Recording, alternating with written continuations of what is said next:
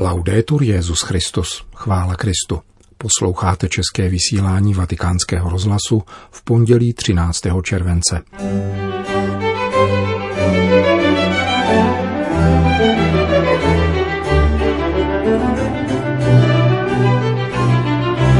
Papi zaslal videoposelství argentinskému fotbalovému mužstvu postižených nanismem.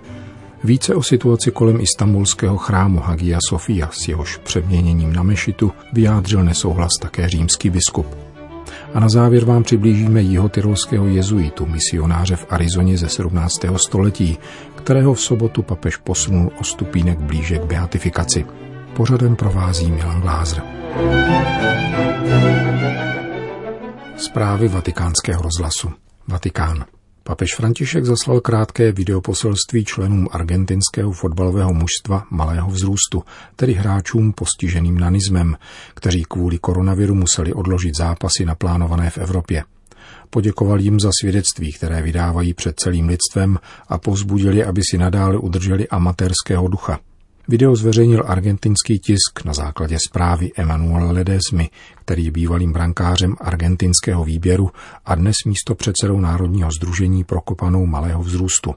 Spolu s hráči měl cestovat nejprve do Říma, kde se předpokládá papežská audience, a později do Španělska, na programu bylo několik zápasů v rámci světového fotbalového mistrovství osob postižených dvárfismem, jehož se měla účastnit družstva z Maroka, Itálie, Francie, Německa, Peru, Chile, Egypta a Brazílie. Papež trpasličím fotbalistům děkuje za to, co dělají a za jejich svědectví ve sportu. Jak dodává, ze sportu se rodí společenství, pramení z něj radost, život. Ukazuje, nakolik je hra v životě důležitá, aby ovšem byla důležitá, nesmí scházet jeden podstatný rozměr, a sice bezplatnost. Vyzdvihuje František a doporučuje argentinským hráčům trpasličí kopané, aby nikdy nestratili amatérského ducha, onu nezištnost, která přispívá k tomu, aby díky sportu rostl duch. Měli jsme se v těchto dnech potkat, ale kvůli pandemii nelze cestovat a proto jsme se pozdravili aspoň na dálku – uzavírá římský biskup videoposelství určené všem latinskoamerickým fotbalovým týmům nízkého vzrůstu. Páteční rozhodnutí tureckého prezidenta Resepa Erdoana o opětovné přeměně chrámu Hagia Sofia na Mešitu vyvolalo protesty náboženských i kulturních organizací. Po včerejší modlitbě Anděl Páně se k ním připojil také papež František, když promluvil o svém velkém zármutku. Někdejší mateřský chrám byzantských křesťanů z 6. století se stal mešitou po pádu Konstantinopole do rukou osmanských Turků v polovině 16. století. Avšak od roku 1934 byl muzeem, a tedy neutrálním územím, kterým Ataturkova vláda demonstrovala sekulární charakter státu a vycházela vstříc Evropě. Národní rada, totiž nejvyšší administrativní soud, v pátek 10. června zrušil usnesení ze 30. let minulého století a turecký prezident obratem vydal dekret, kterým baziliku mění na mešitu. Recep Erdoğan oznámil své rozhodnutí v promluvě k národu a datum první muslimské modlitby stanovil na 24. července. Zklamání z rozhodnutí turecké vládní garnitury vyjádřila Světová rada církví, združující 348 křesťanských denominací. V listu adresovaném do rukou prezidenta Erdoana generální sekretář této organizace, pravoslavný kněz Joan Sauka, mluví o zármutku a zděšení, a konstatuje, že od roku 1934 byla Hagia Sofia místem otevřenosti, setkání a inspirace pro lidi všech národů a náboženství. Jak dále podotýká její změna na muzeum před 86 lety, byla výrazem tureckého úsilí o budování moderního státu a upuštění od konfliktů minulosti. Nynějším rozhodnutím jste zhatil pozitivní znamení otevřenosti Turecka a změnil jste jej v symbol exkluze a rozdělení, napsal rumunský pravoslavný kněz a profesor Sauka, stojící ad interim v čele Světové rady církví. V listu dále upozorňuje, že k rozhodnutí se přistoupilo bez konzultace UNESCO a bez jakékoliv reflexe nad univerzální hodnotou Hagia Sofia pro celý svět. Zdůrazňuje, že Světová rada církví dlouhá léta podporuje budování mostů a vzájemné úcty mezi náboženskými komunitami. Často vystupuje také na obranu práv jiných náboženství, včetně islámu. Přeměna Hagia Sofia na mešitu nezadržitelně vyvolá nejistotu, podezřívavost a nedostatek důvěry, podlomí všechno naše úsilí o setkávání lidí různých náboženství u stolu dialogu a spolupráce. Stojí v listu. Světová rada církví se dále obává, že rozhodnutí turecké vlády podpoří ambice dalších skupin, které na jiných místech usilují o změnu status quo a posílení obnovených rozdílů mezi náboženskými komunitami. Opětovnou přemětu Hagia Sofia na mešitu bolestně vnímají zejména východní křesťané. Včera proběhla demonstrace v Soluni. Řečtí křesťané požadovali rozhodnou reakci ze strany západních zemí a připomínali osudy tureckem okupované části Kypru, kde pravoslavné chrámy byly změněny v mešity a pradávné církevní památky rozkradeny nebo zničeny. Otec Pascal Golniš, ředitel Levre Dorian, jedné z nejstarších katolických institucí pomáhajících církvím na Blízkém východě, pro vatikánský rozhlas zdůrazňuje, že křesťané nesmějí přitakat změně chrámu boží moudrosti na mešitu. Vzhledem k tomu, že jde historicky o jedno z hlavních center křesťanství, nemělo by nás podle otce Golniše uspokojit ani jeho muzeální určení, Nýbrž měli bychom usilovat o návrat baziliky Hagia Sofia do původního stavu. Euh, Přeměna baziliky na mešitu je symbolickým aktem s velmi vážnými důsledky. V Istanbulu není nedostatek mešit.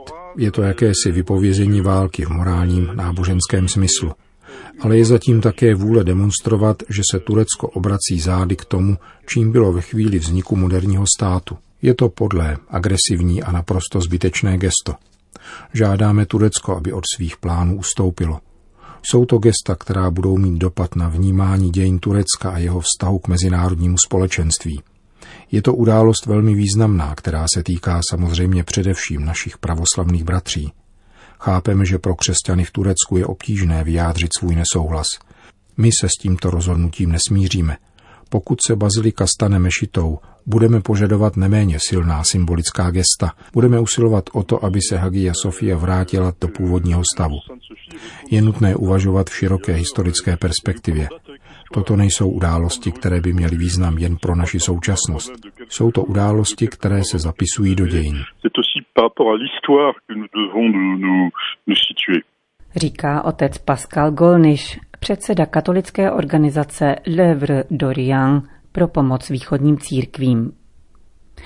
Dodejme ještě, že konstantinopolský patriarcha Bartoloměj prostřednictvím mluvčího patriarchátu již před dvěma týdny varoval, že toto rozhodnutí probudí nepřátelství vůči islámu v milionech křesťanů na celém světě a proto může mít závažné důsledky pro celou lidskou civilizaci. Podobně také moskevský patriarcha Kiril hovořil v této souvislosti o útoku na celou křesťanskou civilizaci.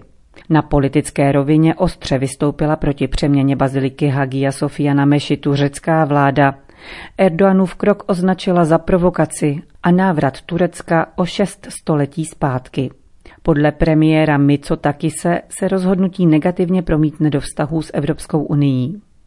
A konečně za kulturní veřejnost vystoupilo UNESCO s upozorněním, že Hagia Sofia náleží k všeobecnému dědictví lidstva a varuje Erdoanovu vládu před veškerými změnami monumentálního chrámu. Jakékoliv zásahy musí být předem konzultovány s výborem světového dědictví, připomíná ředitel tohoto fondu OSN v souvislosti s obavami o osud křesťanských mozaik. Itálie. Ve 47 městech proběhly pokojné manifestace nesouhlasu s navrhovaným zákonem o homotransfóbii. Proti návrhu zákona v italském parlamentu protestovala již italská biskupská konference kvůli obavám před despotickou úchylkou, vedoucí k postihu svobody vyjadřování, jak ukazují zkušenosti ze zemí, kde podobné normy již byly zavedeny. Jak referuje katolický deník Avenire, tuto sobotu přišli na náměstí 47 italských měst tisíce lidí, kteří protestovali formou tzv. stojících hlídek. Jde o tichou, ale všem zjevnou formu protestu, při které lidé stojí ve dvoumetrových odstupech, nic neprovolávají a čtou si. Objevila se poprvé v Itálii před šesti lety. Združuje věřící i nevěřící, kteří se stavějí proti redefinování rodiny a základních mezilidských vztahů, které z ní pramení. Návrh italského zákona o homotransfóbii, který bude projednáván 27. července, stanovuje trestní postih také za vyslovení či vyjádření názoru. Například, že pojem rodina vyžaduje tatínka i maminku, nikoli duplikaci jednoho z nich. Odpor, který se zvedl proti tomuto ideologickému zákonu, probíhá na sociálních sítích a prostřednictvím zvláštních internetových stránek. Mladý stát Arizona, který se do Spojených států amerických začlenil teprve v roce 1911, prožíval v polovině 60. let svůj slavnostní den na Washingtonském kapitolu, kdy v tamní síni slávy byla odhalena socha otce zakladatele Eusebia Franciska Kína. Heroický stupeň cností u tohoto původem italského jezuity v minulém týdnu uznal papež František. Přibližme si život tohoto jihotyrolského rodáka, jehož odkaz uchovává kulturní združení, které vzniklo počátkem 90. let a založilo svému krajenovi malé muzeum v rodné vsi. Eusebio se narodil v Tridenském údolí Valdinon 10. srpna 1645 rodičům Františkovi a Markétě. Absolvoval jezuitské gymnázium v Tridentu a studia dokončil v Tyrolském hálu, kde po vyléčení z těžké nemoci vstoupil do noviciátu Tovaristva Ježíšova, aby se věnoval misím v Indii, jak o několik let dříve učinil jiný velký syn tohoto regionu, otec Martino Martini. Roku 1677 přijal Eusebio Francesco Kini kněžské svěcení v bavorském Eichstättu a o čtyři roky později, když mu bylo 630 let, se po tříměsíční plavbě konečně vylodil v mexickém Veracruz, Novém Španělsku.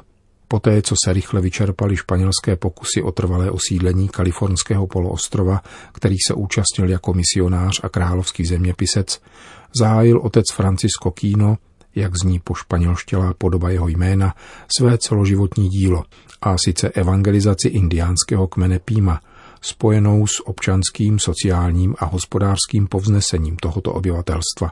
Toto dobrodružství potrvá až do jeho smrti v roce 1711. Po 24 let byl otec Kino duší mnoha misií, které založil a z nich jsou dnes kvetoucí města ve spolkových státech Sonora, Spojené státy Mexické a Arizona – Spojené státy americké. Z italského jezuity jehož Bůh umístil v prostřed stvoření se stal průzkumník a pionýr, historiograf a kartograf, kovboj a rančer. Učil pěstování ovoce a zeleniny v oněch oblastech neznámých. Zavedl chov dobytka a zpracování železa. Ohouževnatě hájil důstojnost a zájmy svých indiánů před spupností konkvistadorů a vymohl si královský dekret, který konvertity zbavoval práce v dolech a platby daní takto nasměroval hospodářský rozvoj pouštního kraje spalovaného sluncem. Otec Kino vykonal mnoho výzkumných cest a vědecky doložil, že Kalifornie tvoří poloostrov. Na koni odhadem urazil 13 000 kilometrů sonorskou pouští. Výsledkem tohoto úctyhodného podnikání je řada duší přivedených k Bohu, život darovaný poušti a přiznání lidské a křesťanské důstojnosti indiánskému etniku. Jeho apoštol zemřel v jedné z nově založených misií svaté Magdalény 15. března 1711 v pokoji a chudobě, o níž svědčilo celé jeho předchozí bytí, jak poznamenávají očití svědkové. V misii svaté Magdalény jej věřící začali velice záhy uctívat a tuto lidovou úctu počátkem našeho století ještě více potvrdilo a rozšířilo nalezení kinových deníků v archivu hlavního mexického města – roku 1966 byl identifikován jeho hrob v již zmíněné misii. Jméno otce Kína nesou školy, univerzity a nemocnice v různých osadách Sonorské poušti a v jejím mexickém centru Hermosilu byl zahájen beatifikační proces. Nynější vyhlášení hrdinského stupně cností se tudíž stalo další důležitou etapou na cestě k uznání svatosti tohoto jezuity na koni.